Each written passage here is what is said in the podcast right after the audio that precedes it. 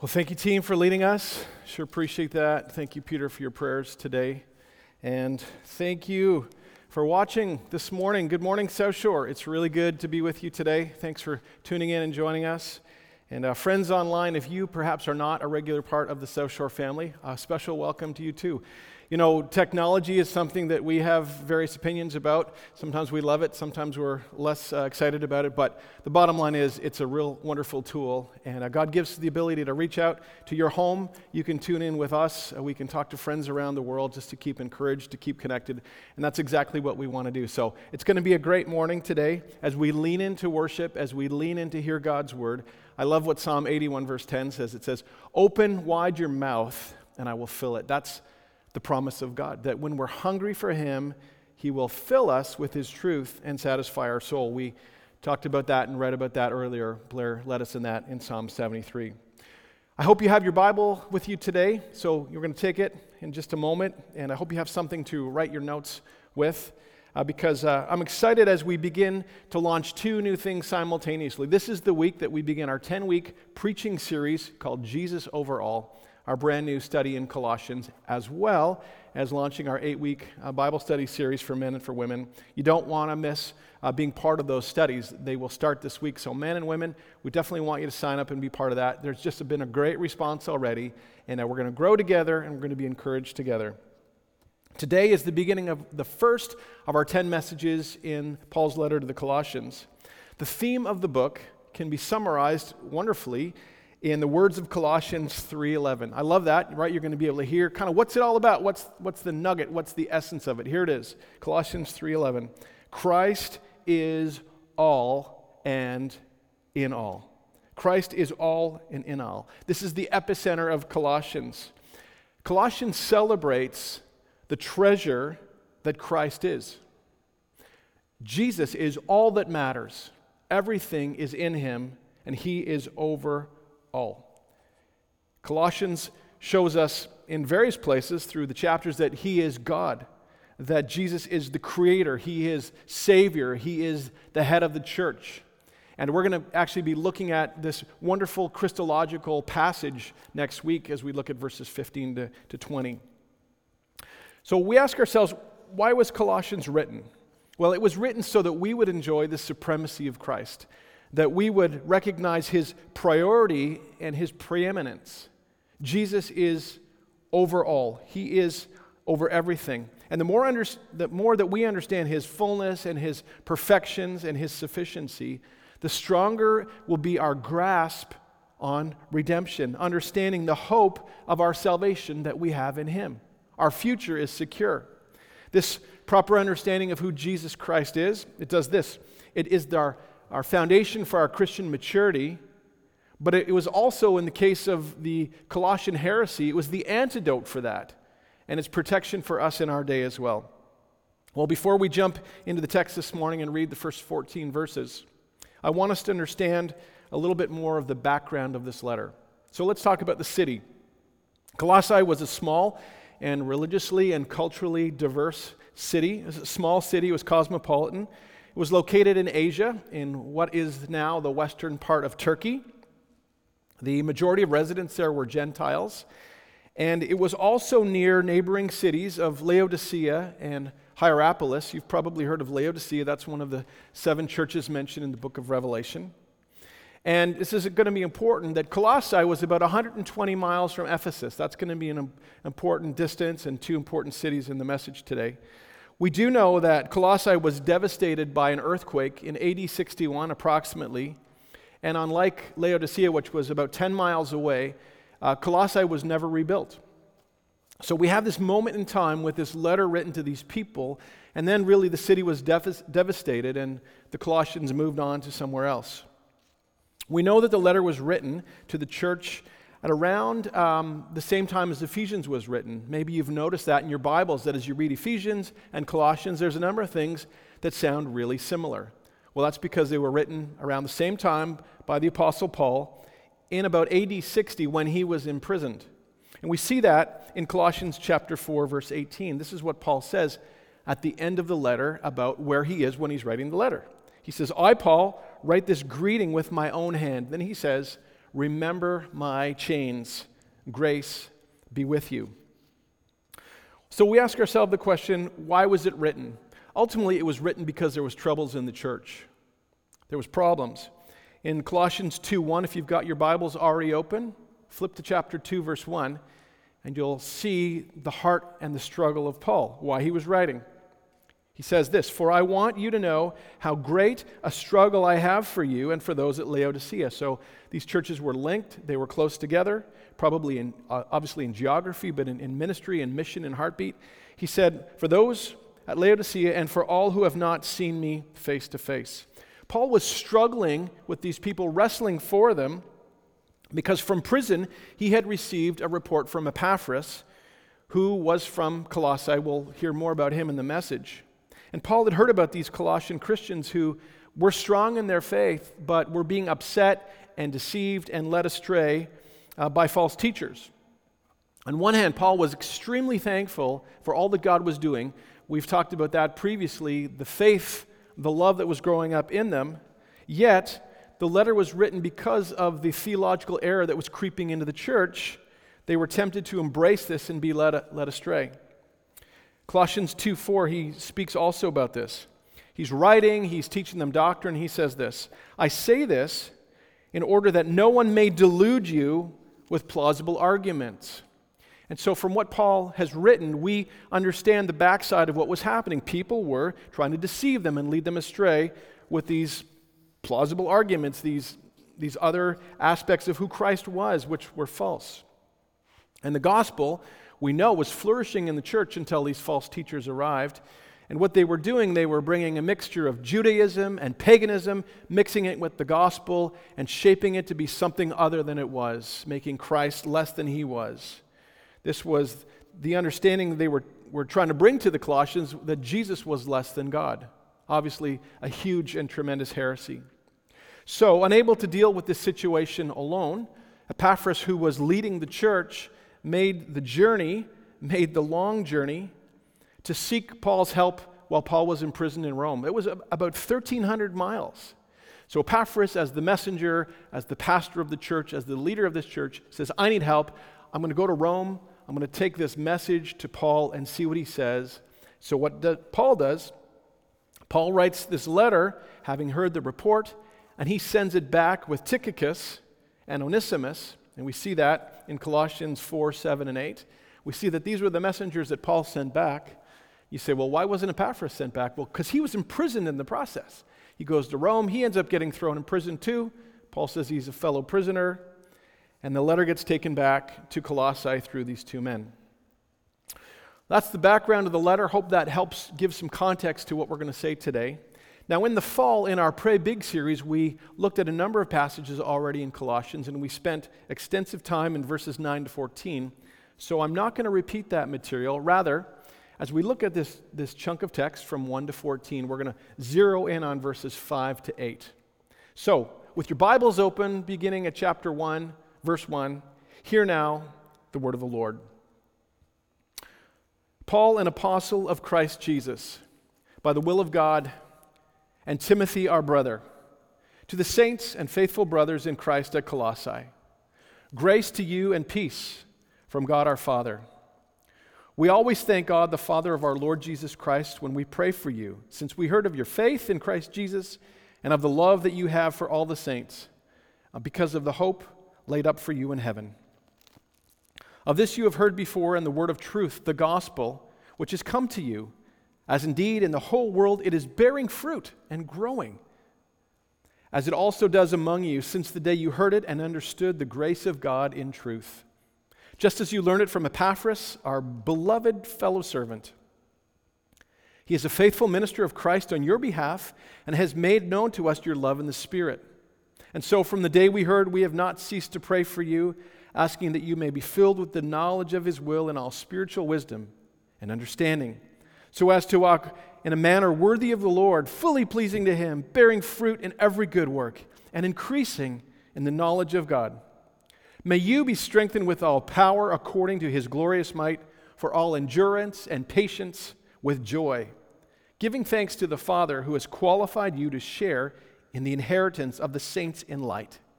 He has delivered us from the domain of darkness and has transferred us to the kingdom of his beloved Son, in whom we have redemption, the forgiveness of sins. This is the word of the Lord. Thanks be to God. Well, for us today, our focus is going to be on the gospel, the gospel that we love, the gospel that we esteem, the gospel that has changed our lives. I'm going to give you four things today that the text says about this gospel. Here we go. If you're taking notes, here's the first one The gospel is the good news of God's grace. The gospel is the good news of God's grace. How good it is to hear a good report. Think about a good report that's come to you. It might be that someone in your family, maybe one of your kids, says, I had a great semester at school. Maybe the marks just came back and the, and the marks were great. I had a great semester at school. It's a great report. Or maybe the, the newly married couple is growing stronger in their love, and we say, That's a great report. Or we could say that the medical report came back far more encouraging than we had anticipated, right? We love great reports. Well, Paul was ecstatic about a great report of this church. It filled his heart with joy. He was ecstatic, ecstatic about what God was doing in the lives of the believers at Colossae. He had heard a report from him that the gospel was at work in the church, producing this wonderful overflowing love from one to another and this strong and deep faith in Christ. And as you see these things happen, what you know is that there's great miracle working power in the gospel.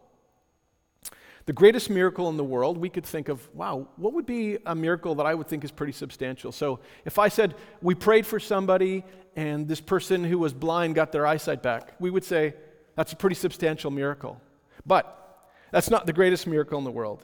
The greatest miracle that we could ever hear of is of a new heart and a changed life the miracle of a spiritually dead person coming back to life in Christ.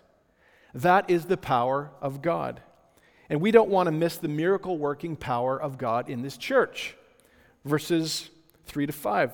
We always thank God, the Father of our Lord Jesus Christ, when we pray for you, since we heard of your faith in Christ Jesus and of the love that you have for all of the saints, because of the hope laid up for you in heaven. Of this you have heard before in the word of truth. Listen, the gospel. The gospel. That's our focus this morning. Now, you hear the word gospel. It's a word we use a lot. We think of preaching the gospel or sharing the gospel or gospel music. That's an important word in the Bible. In the New Testament, it appears 93 times. Obviously, it's important. But what is the gospel?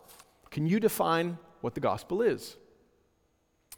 The word gospel appears in verse 5. We just read it. And it is the translation of the Greek word evangelion, which means good news. And oftentimes in Greek, it was speaking of the good news. The word evangelion, the gospel, was used to speak of a report of victory brought back from a battle. So it was good news of a good report in a battle, right? It was a win, it was a celebration of what had happened. At the heart, the gospel is the story of who Jesus is and what he's done. We're going to talk about that. But also, when we talk about the gospel, we also have to understand not only who Jesus is and what Jesus has done, but who we are, that we are lost and without hope without Christ, dead in our sin and headed for a Christless eternity. Two sides of the gospel who Jesus is and who we are without him. So, we can say this the gospel is the good news of what God has done in Christ to secure our redemption. Say that again. The gospel is the good news of what God has done in Christ to secure our redemption. The gospel is also the story, the message of Jesus' victory, his battle victory over Satan, over sin, and over death. And of all of the things for which we are grateful today, None surpasses the boundless riches of the gospel of God's grace. Earlier in the service, we prayed and said, said, Thank you, Lord, for the year that was, and thank you, God, for the year that will be. But of all the things that we can be thankful for, nothing surpasses the boundless riches of the gospel of God's grace, because what we could never do for ourselves, God in Christ, in His Son, has done for us. The gospel is the proclamation of the most important message in the world at any time, in any place. There's no other message, there's no other good news, there's no other report, there's no other declaration or proclamation that even comes remotely close to what we have in the Word of God, in the gospel of Jesus Christ that changes people's lives. The gospel is the news of the grace of God, what God has done for us. It is a command to be obeyed. And as one commentator says, the gospel, listen, is a power to be let loose in the world. A power to be let loose in the world. It was let loose in the Colossian church. The power of the gospel is today unleashed and let loose in our lives as believers, working in us and working in the church of God. Someone has said that the gospel is both, on one hand, an announcement and it's also an invitation. It's an, announce, an announcement and an invitation. It's an announcement saying, Come, and see your desperate situation.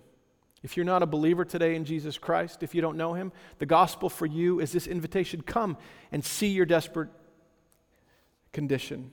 Come, second, and see the mercy of God. This is the invitation. Come and see the mercy of God. Come, thirdly, and turn from your sin and turn to God. And finally, the gospel is this invitation that says, Come, hear the good news, believe it, receive it, and find life in Christ and be saved. This is the good news of the gospel. And all the fruit, all of the change, all of the transformation that was visible in the lives of the Colossian believers was the result of this very thing the power of God at work in the lives of the people. Now, do we find this, this explained anywhere else in the Bible? Absolutely, we do. I think of Romans chapter 1, 16. Perhaps it's a verse that you're familiar with. It says this For Paul writes, I am not ashamed of the gospel, for what is it?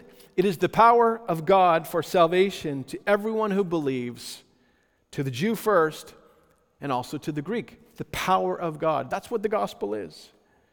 That's what the gospel is. And the gospel declares us to be more needy than we ever want to admit. And the gospel declares that we are more loved than we can possibly imagine. Just embrace that today.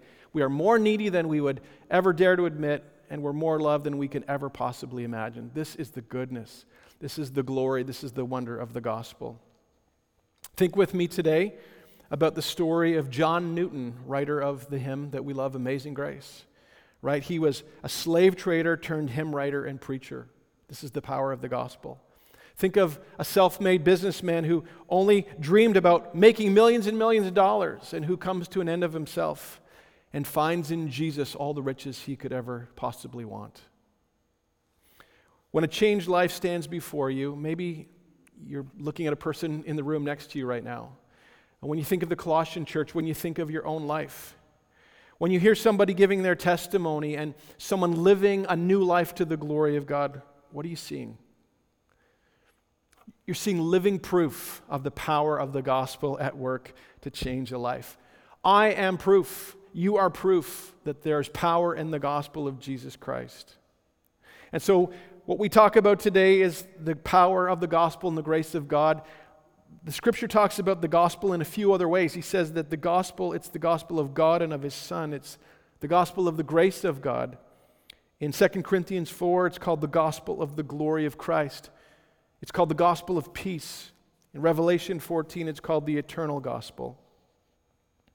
And so, what are we to do with this gospel today in 2021, church? What are we to do with it? Listen to what Jesus said. He said, Go into all the world and proclaim the gospel to the whole world. The Great Commission mandate that Jesus gave his church is still with us today. It is still our calling, it is still our invitation, it is still the command to be obeyed. To go into all the world and to proclaim the gospel to the whole world. This good news of truth, people still need to hear it. And it is a universal gospel for the whole world, transcending ethnic and geographic and cultural and socioeconomic and political boundaries. The gospel is for every person, in every place, at every time. The gospel is not just one more belief system, it is the truth. It is not just one more religious option. The gospel of Christ is about the only one who can save Jesus Christ. How about us here right now? What's your relationship to the gospel? What are you doing with the gospel today? Well, let me say this. that you can fully trust and stake your life on the gospel, for it is God's word of truth. You can stake your eternal destiny upon it. If someone was to ask you today, where would you go when you died? You could say today, if you believe in Jesus Christ, you believe in the gospel, absolutely sure I'm going to heaven to be with Jesus. You can stake your eternal destiny on it. You see, the gospel is our hope, and hope is to be found nowhere else other than in the gospel of Jesus Christ. And don't we need that right now? In all of the things that are turbulent in our world, in our society, the gospel is that hope. The gospel promises us life now and promises it that the best is yet to come. This is what's waiting for us in the gospel of Jesus Christ. Our citizenship is in heaven, and there is an unimaginable future that is absolutely waiting for us in the hands of God. And no matter what happens here and now, no matter how crazy things get, we are God's much loved children, and He is going to take care of us. He will never let us go. So stop for a moment and reflect on the fact that this gospel that we're talking about has come to you. You live in a time when God, in His grace, brought the message, this good news, this eternal gospel to you and to your life. What did He do? He opened your blind eyes, He unstopped your deaf ears, and He enabled you to believe it and to receive it. And today, as we were led in prayer, we praise God for the power of the gospel in our own lives. We sing, as we did earlier, Hallelujah, all I have is Christ.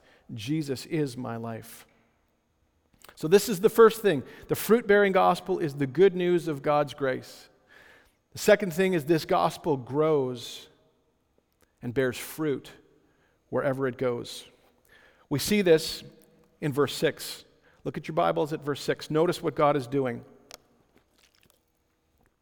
Paul writes, The gospel which has come to you, as indeed in the whole world it is bearing fruit and increasing, as it does, as it also does among you since the day you heard it and understood the grace of God in truth. The gospel is at work bearing fruit and increasing. Where? Out there, today, around the world. The gospel is bearing fruit right here in our lives individually. And the gospel is bearing fruit in here among us as a church, as a community. The gospel is working, it's growing, it's bearing fruit. And in this chapter, we hear echoes of the creation account in Genesis chapter 1, where God commanded humanity to be fruitful and multiply. That's in 128. And again, this week, if you're part of our Bible reading plan, in Genesis chapter 9, we read that, that mandate, that, the command that was given to Noah again. He said this, and you be fruitful and multiply, increase greatly on the earth, and multiply in it. And through the gospel of Christ, what was God doing? He was doing what Adam had failed to do. He was doing what was corrupted by sin.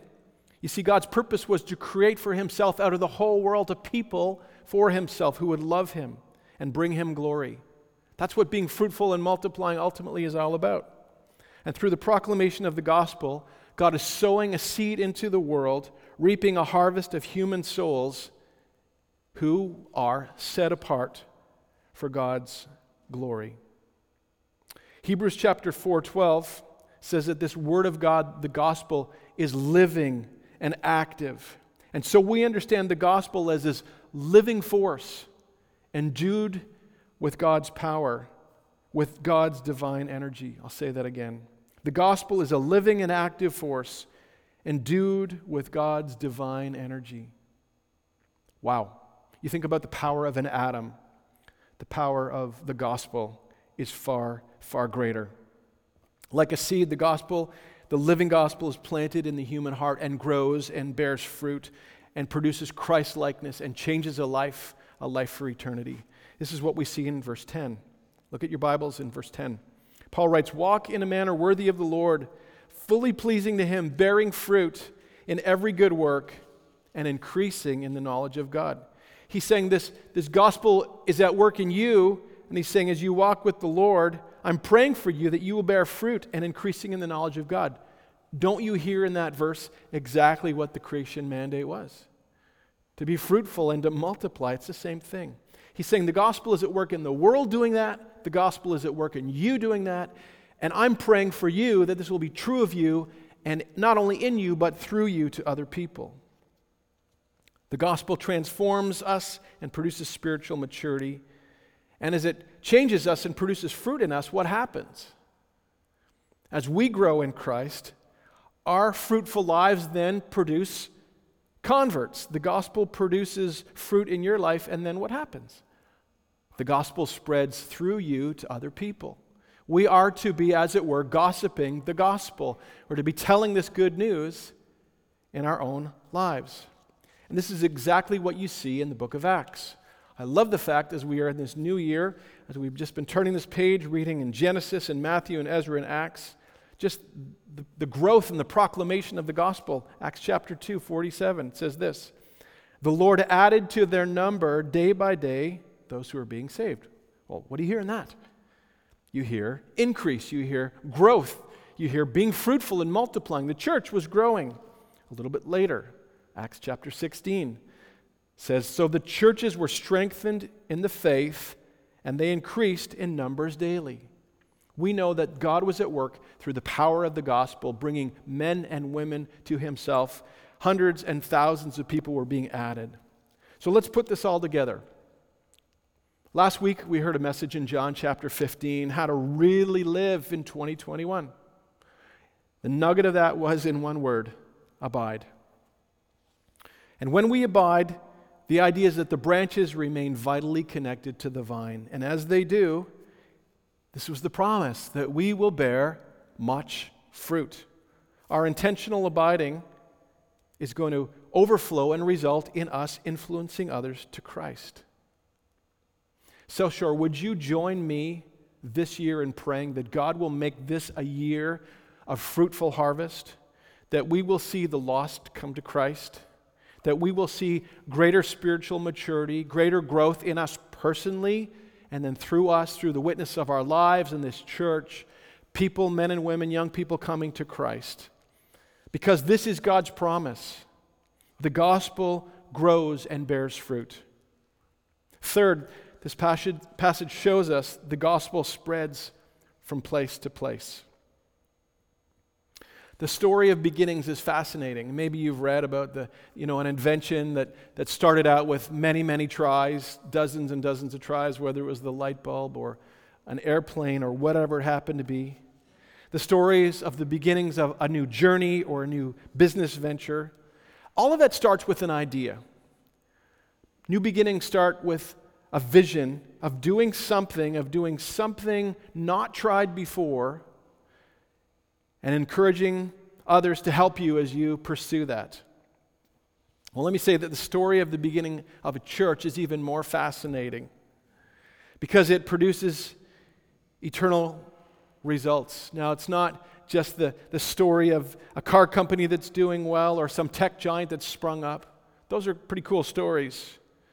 But the story of a church being planted is an eternal story. Church planting is pioneering work. It's doing something new, it's going somewhere that no one else has been. It's taking the gospel to a place where there is an unmet need. I think of Albania this morning, where believers are being trained up and being sent out to neighboring countries like Montenegro and Kosovo to start new churches, to start new gospel works. I think of Dubai, this morning where there's an initiative to train up leaders to plant churches in the Middle East. I think of South Shore Bible Church, eight years old, planted by the Lord, starting with a vision to share the life changing gospel of Jesus Christ to people who live in the south part of Barrie. We're praying that God will do great things in Dubai and in Albania and in the south part of Barrie. See, this is gospel mission. And this zeal for church planting comes from the final command of Jesus. And this command is about those who have the hope of heaven. And if you know Jesus today, that's you. That's every one of you who's listening who knows Christ. It's about those who have the hope of heaven going in the power of the Holy Spirit to those who don't know the truth, to those who don't have this hope, and those who are not going to heaven. We see this in Matthew chapter 28 and in Acts chapter 1. This very familiar passage on the Great Commission, Jesus says, Go therefore and make disciples of all nations. The Great Commission mandate to take the gospel from place to place. And in Acts chapter 1 8, Jesus said, just in his final words before he ascended, You will receive power when the Holy Spirit has come upon you, and you will be my witnesses in Jerusalem, in all Judea and Samaria, and to the end of the earth right? The gospel is growing and increasing and going north, south, east, and west. And in the Great Commission, the torch of evangelism was passed to the apostles by Jesus. It was clearly demonstrated and recorded in detail in the life of Paul. He was a missionary to the Gentile who traveled all throughout Israel and in Syria, Turkey, Greece, Albania, and Italy. In total, in all his missionary journeys, Paul, it's estimated, walked approximately 10,000 miles by foot. That's like walking from St. John's to Vancouver, there and back. And Paul says in Colossians 1 5 and 6, the gospel is the word of truth, which has come to you, as indeed in the whole world it is bearing fruit and increasing. And amidst great difficulties, and amidst continuous opposition, Paul was faithful to preach the gospel to the whole world. And the spread of the gospel through the Roman Empire foreshadowed that it would even surpass the Roman Empire, crossing continents and coming even to us today in North America and to the remotest parts of the earth. The spread of the gospel happened through Paul and the early church then. The spread of the gospel is happening now in Albania and in Dubai and Kazakhstan and in Barrie and in Simcoe County. And the spread of the gospel will continue to happen to the end. Why? Because Jesus is building his church and nothing is going to stop it. The gospel will be comprised of saving people from every people and language and tribe and nation. It's going to go to the ends of the earth. Matthew 24 said it would. Jesus says, This gospel of the kingdom will be proclaimed through the whole world as a testimony to all nations, and then the end will come. So, how did this church in Colossae get planted? Well, we know that it got planted, it got started in Ephesus. Actually, we could trace it even before then to the stoning of Stephen, which we also read about if you read Acts chapter 8 this week. But we're going to skip ahead right to the time in Acts chapter 18. So here's what happened in Paul's second missionary journey in AD 52. He visited Ephesus after leaving Corinth. And apparently he planted a church there, leaving Priscilla and Aquila in, in Apollos in, in charge to oversee the work. On his third preaching journey, about two years later, about AD 54 to AD 56, Paul returned to Ephesus again and he found some disciples. So he spent three months teaching in their synagogue. And then when they kicked him out of that place, he spent an additional two years teaching, evangelizing daily, and planting the church. Acts chapter 19:10 is an important verse. Flip over from where you are in Colossians. Flip over to Acts chapter 19, verse 10. Go ahead and do that in your Bibles. Here's what we find out.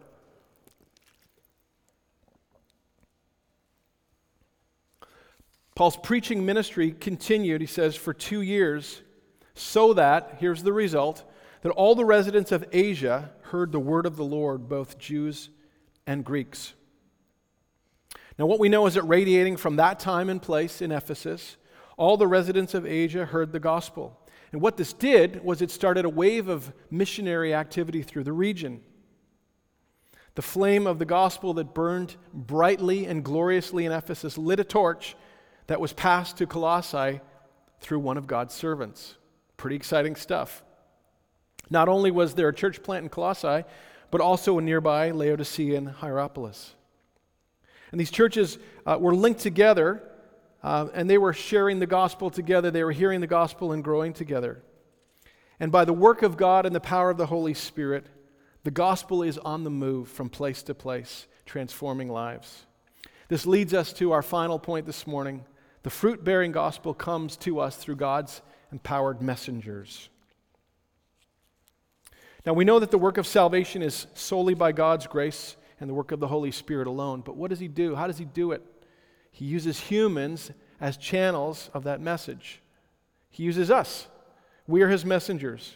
Jesus already told the disciples in Acts 1 8, we just heard it, that we, as believers, are empowered witnesses. We are Holy Spirit empowered witnesses of the good news of the gospel of Jesus Christ.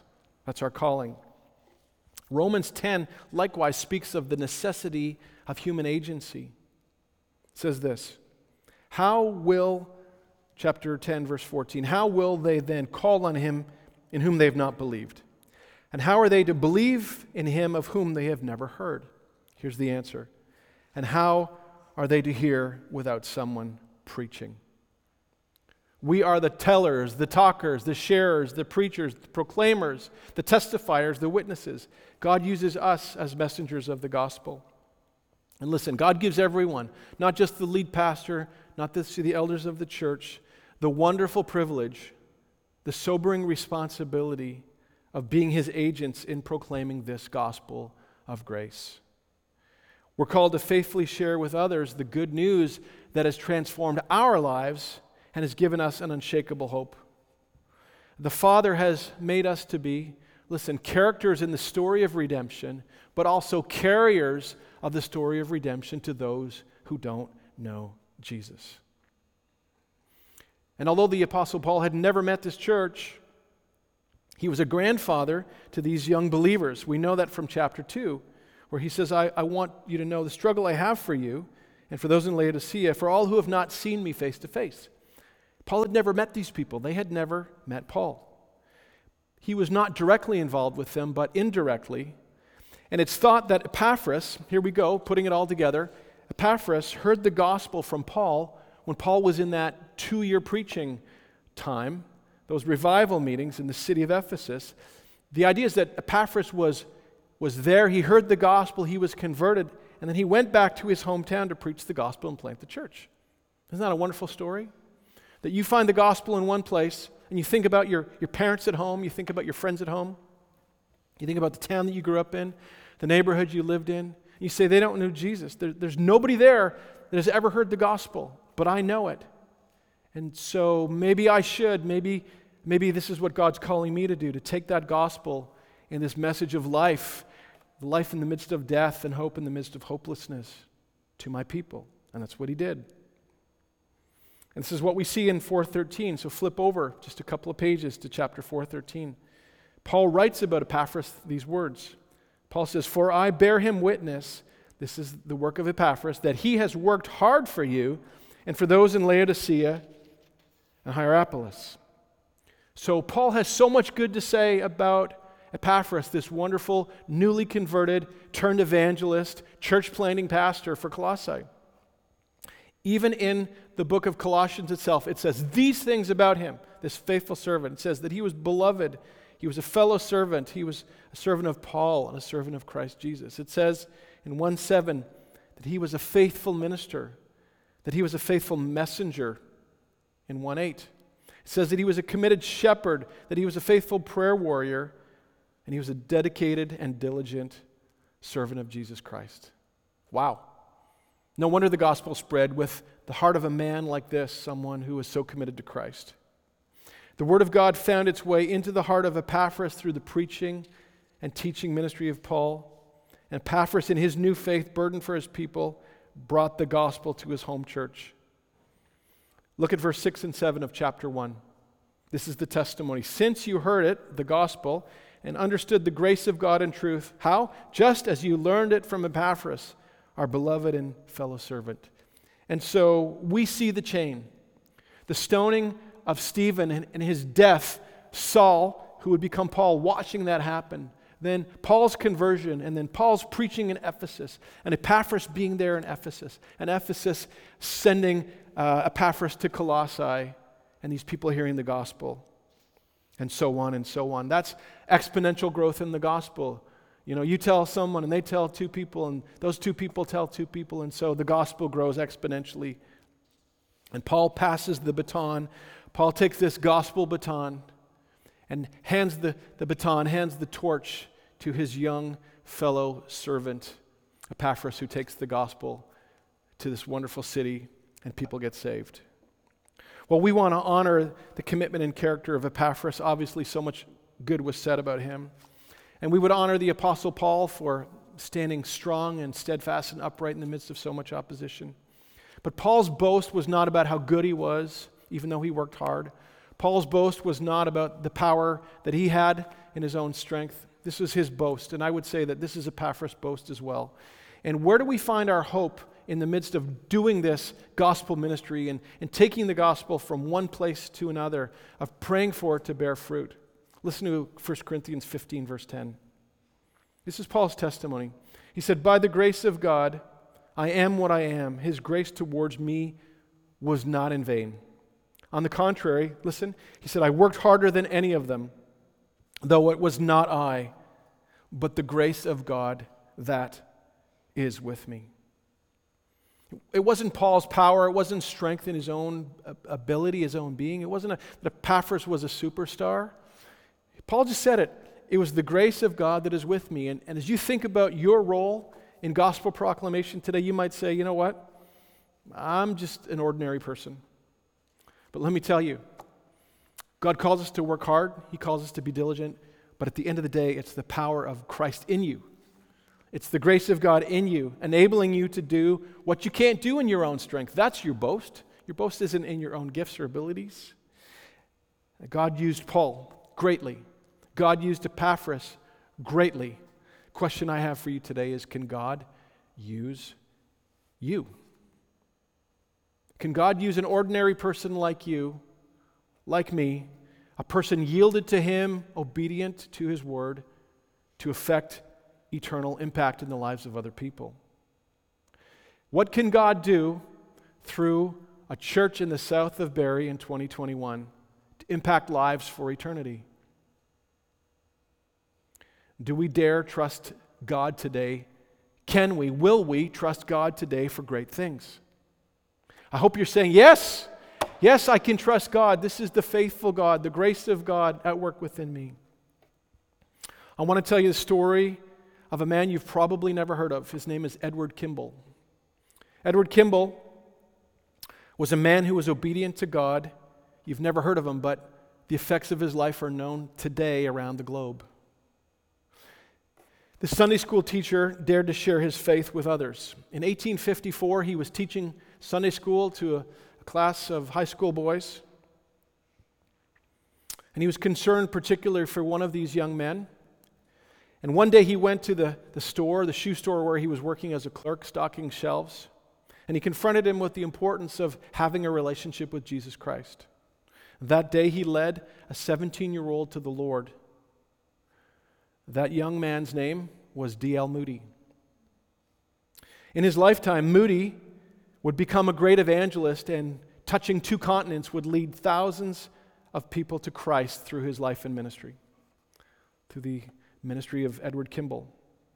Well, Moody one day held a service in Chicago, and fo- following that service, a man named Wilbur Chapman received counseling from Moody, who helped him to find assurance of his salvation in Christ.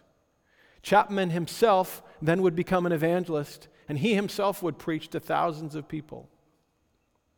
Chapman then employed an ex professional baseball player whose name was Billy Sunday. Billy Sunday became a great evangelist himself. You can see this, this just kind of rolling, right? The baton is being passed one person to another. Billy Sunday became a great evangelist and in 1924 led an evangelistic campaign in Charlotte, North Carolina. Out of that campaign came this ministry called the Christian Businessmen's Club, CBMC. And 10 years later, the CBMC invited to Charlotte an evangelist whose name was Mordecai Ham. When Ham came to Charlotte to preach a series of meetings, there was a sandy haired, lanky young man in high school who vowed that he wouldn't go to these meetings as other of his friends were. His name was Billy Frank, and he wouldn't go, but eventually he did. And one night, Billy Frank went to this tent meeting to hear Mordecai Ham preach the gospel. He was intrigued by what he heard. He returned another night and that night, he responded to the invitation of the gospel and gave his life to Jesus Christ. That young man, Billy Frank, we know today as Billy Graham.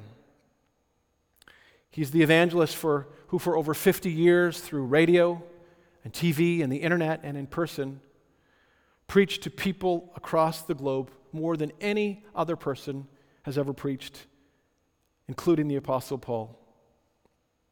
Nearing the end of his life, he said this I'll preach until there's no breath left in my body. I was called by God, and until God tells me to retire, I cannot.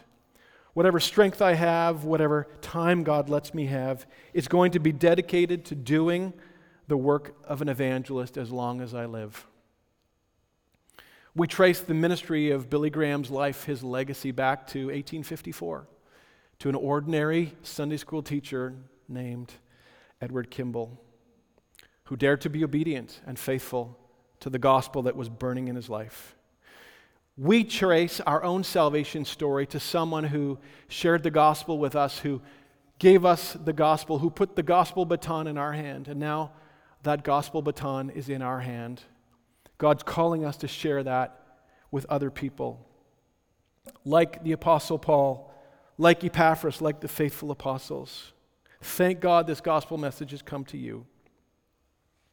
This church grew, but the story of the church growing ultimately is about the power and the goodness and the grace and the mercy of God. As we conclude this morning, I want to just look at two things briefly how we might apply this to our own lives. If you want to be someone who's growing and increasing in the knowledge of God and having God impact others through you, two things. Here's the first let the word of Christ dwell in you richly. Receive this life changing word of God into your life every day as you read it and study it and pray about it and reflect on it and seek to live it out. That's why we're doing Bible studies. That's why we're reading through the Bible together. That's why we worship together. The Word of God will renew your mind and transform you. The second thing is not just to let the Word dwell in you, but to believe in the power of the gospel and to share that power of the life changing gospel with other people. Would you pray today and ask God to use you to be a teller of the truth of the gospel and to impact the world? Uh, maybe you're wondering if your life could ever make a difference. Well, just remember Kimball. Remember today this faithful man. Share the fruit bearing gospel with those around you. There's words of a modern hymn that we're going to just sing in a moment that calls us to be people on the move, sharing the gospel wherever we go, telling it, talking about it. Listen to these words. It says, We bear the torch that flaming fell from the hand of those who gave their lives proclaiming that Jesus died and rose. Ours is the same commission, the same glad message, ours. Fired by the same ambition, to thee we yield our powers. Hear that line? Fired by the same ambition. Lord, to thee we yield who we are. We yield our gifts, our lives, Lord, for this most important task. Brothers and sisters, today, my fellow gospel tellers, gospel proclaimers, take the initiative in the power of the Holy Spirit and leave the results to God. The Word of God will do the work of God, it is living and powerful. As we pray for open doors and as we pray for clarity, that the gospel would be heard. The Spirit of God will use the message, and He will use you, the messenger, to change lives. This was the Colossian story. This is our story, and this is the word of the Lord. Thanks be to God. Let's pray. Father, today we thank you for the gospel that has come to us. And Lord, we rejoice in changed lives, and we rejoice in our changed life because of your love and your great mercy with which you have loved us in Christ. Lord, may we celebrate and cherish and rejoice in that today and find in this good news the victory message of what Jesus has done for us the most important thing about us, the most important thing that we would ever talk about or tell or share. Grow that love for the gospel in our lives and that love for you Jesus, who made this possible in your life and your death and your resurrection. Empower your church now, we pray, to the glory of your name.